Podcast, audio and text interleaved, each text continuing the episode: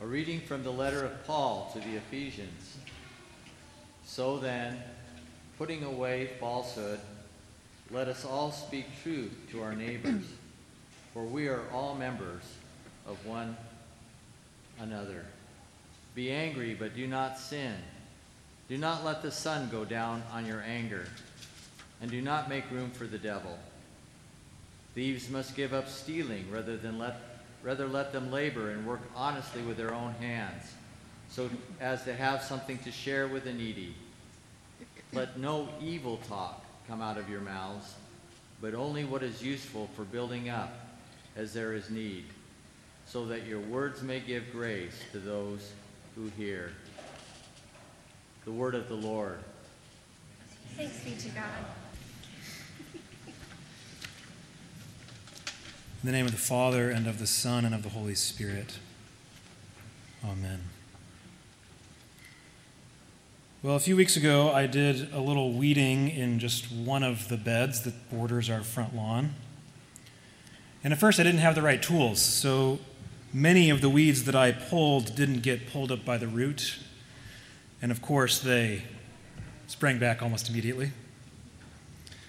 But then I did get the right tools and I was able to get the rest of the weeds out by the root, but then I haven't planted anything. And so, duh, over the last few weeks, more and more weeds have been enjoying themselves in my yard. Gardening is not something that I'm good at, but it is an apt metaphor for our interior life in so many ways. In the same way that doing nothing in my yard has resulted in all manner of thorns, thistles, and weeds, so too if I neglect my interior life, things don't simply remain neutral. As St. Paul reminds us in his letter to the Ephesians that we just heard read, our words and actions carry real potential to harm or heal those around us. And our words and actions are deeply rooted pun intended, in the soil of our interior life.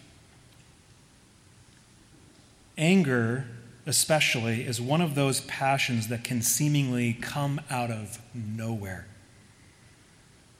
As so many of the great fathers and mothers of the church have pointed out repeatedly in the words of one such father, it is not in our power to determine whether we are disturbed by these thoughts lust, anger, despondency, pride, etc.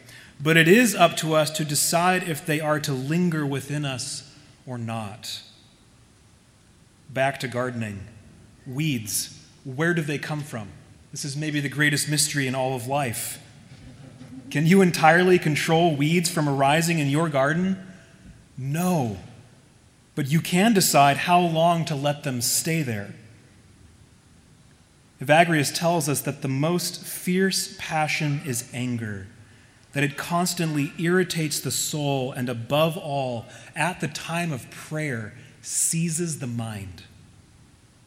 And yet, St. Paul says in his letter to the Ephesians, In your anger, do not sin, which suggests that anger itself is not necessarily sinful. So, what are we to make of such a thing that has such capacity for destruction? If it's not entirely sinful, what is anger for? Here again, Evagrius and others in the early church can help us. Evagrius says anger is by nature designed for waging war with the demons and for struggling with every kind of sinful pleasure. Therefore, he says, angels, arousing spiritual pleasure in us and giving us to taste its blessedness, incline us to direct our anger against the demons. But the demons enticing us toward worldly lusts make us use anger to fight with men, which is against nature, so that the mind, thus stupefied and darkened, should become a traitor to the virtues. You get what he's saying? Anger is there to be used in our battle against sin and the demonic. And yet the demons themselves entreat us to turn our anger against our fellow man. And we're back to the same problem that we see again and again. We are enticed to confuse the victims of our enemy, other people, with our enemy, demons, the devil, and death. This is tricky, right? Anger, when held rightly, can actually be a helpful tool in getting the weeds of bitterness and malice out by the root. When we are able to see clearly that the devil and his demons have lied to us, preyed upon our weaknesses, and incited us to give ourselves over to death, there can be a sort of anger that causes us to rise up and rid ourselves of sinful attitudes and desires that are such death dealers in our lives. But when we direct anger toward our fellow human beings, it can be most destructive. And then a culture like ours, where nearly all of us have so criminal, criminally neglected our interior lives, a spark of anger can result in a conflagration every bit as immense and destructive as the forest fires that continue to rage in our region. When anger is allowed to linger over time, it turns into poisonous bitterness. And bitterness erupts almost like acid reflux into slander and malicious speech and action. Our medical research is just now catching up to what the desert fathers and mothers knew over 15 centuries ago that these poisonous dispositions wreak havoc not just on our souls, but on our physical bodies. I think it's instructive to realize that oftentimes anger is a response to being hurt or wronged by someone. It's a response to the infringement of our rights or being disrespected or disregarded in some way. But anger is also often a Halloween mask worn by fear or grief.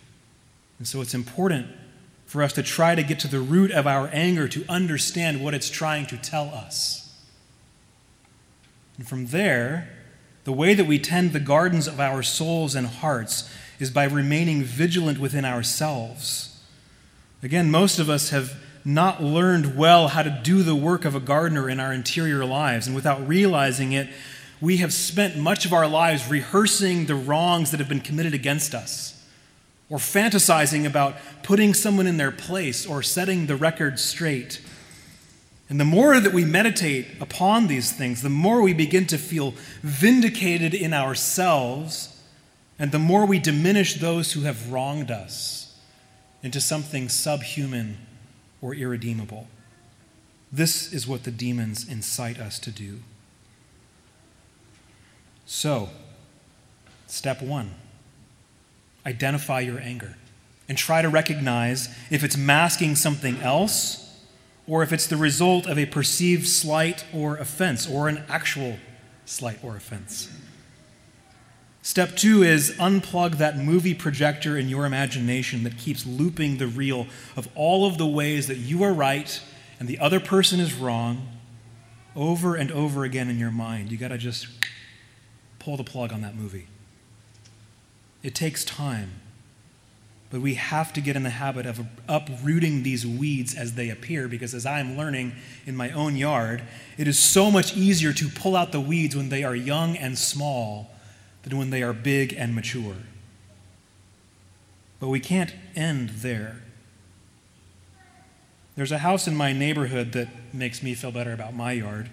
It's been abandoned for so long that the blackberries that surround the literally the entire yard have grown up over the roof of this house. So some hardworking dude came in and cut the blackberries back and got them out of there and then the property sat untended. And guess what came back? The thistles need to be uprooted, and then the yard needs to be planted with things that are good and beautiful. So, too, with our interior lives. We must rid ourselves of noxious and poisonous anger, bitterness, rage, malice, and slander, and we must be filled with kindness, compassion, and forgiveness. And here again, the great doctors of the church have much to teach us. As you meditate upon their writings, you begin to realize this isn't rocket science, really. It's not complicated, it's just not easy for us to do. But if you hold on to an offense done to you, you remain in anger and you allow bitterness to take root. But when you forgive those who have wronged you, the anger and the bitterness dissipate. So, how do we plant the sweet smelling herbs of kindness, compassion, and forgiveness in the garden of our lives? Abba Nilus tells us prayer is the seed of gentleness and the absence of anger. Prayer is the seed of gentleness and the absence of anger. As Christ himself says to us, love your enemies and pray for those who persecute you. To channel St. John Chrysostom, to stand before God in prayer while retaining anger and bitterness toward our brothers and sisters is as insane as using your best serving dishes to pick up dog doo in your backyard. The two things cannot coexist. And we, as the temple of the Spirit, who, who pour forth praise to God, must rid ourselves of anger toward our fellow man. And when we pray for those who have wronged us, we are given a glimpse of God's forbearance toward us, and we become like Christ. If you want to be like God, forgiving the people around you is the surefire way to do it. So, if you'll allow me, I'd like to uh, take the bull by the horns or address the elephant that I placed in this room last week. As I announced at our parish meeting that some of us are going to be exploring orthodoxy. And I'm recognizing more and more over this week that for many of us, this has been very difficult. And I realize, and I'm quite sure, that some of you actually feel wronged by me for having done what I've done. And I'm also quite sure that I have failed in the way that I have tried to go about it, in more ways than I even recognize, in the way that I have gone about doing this, in the words that I've said, or the things that I have not said, or in the tone in which I've said them. And in those failings, I can only beg your forgiveness. As I say to you in the confessional when you come to me, as you begin to leave after confessing your sins, pray for me. I too am a sinner. It's even more probable that even if I didn't directly offend you, that for most of us, this process is bringing up old wounds, where those who are supposed to be shepherds in our lives have revealed themselves to be wolves. So I want to say to you, regardless of what happens with our life together, which is obviously starting to change.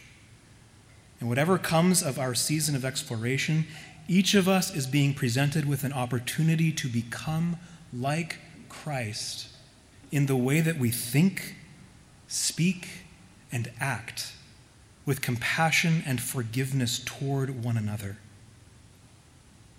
More than that, many of us are also being presented with an opportunity to heal from past wounds. Many of us have been carrying around wounds for a long time. And it's time now to forgive the wrongs that we have carried with us for many miles. To recognize that in our anger and bitterness, we have held no one captive but ourselves. It's time to be set free. This next season is going to be challenging. And it may not be one that I tried to lay out last week, but many of you have noted last week with the gestational overtones of the, the potential nine month exploration here. And so I just want to consider that metaphor for a moment. If this is like a conception leading toward birth in some weird way, our bodily system here has just undergone a massive hormonal disruption and we are going to be sick for the next several weeks. And I think that that's okay. Because I think it's allowing things to come up to the surface that, again, many of us have been holding on to for years. And it's time for those things to be healed and to be brought out into the light. And in doing so, we have to be active in ridding ourselves of anger, bitterness, malice, and slander. And we must be active in forgiving one another, loving one another, treating one another with gentleness, compassion, and kindness. Recognizing that each of us is going to get things wrong as we continue to walk together. We must forbear with one another, so let us walk in the way of love, just as Christ loved us and gave himself up for us as a fragrant offering and sacrifice to God. Amen.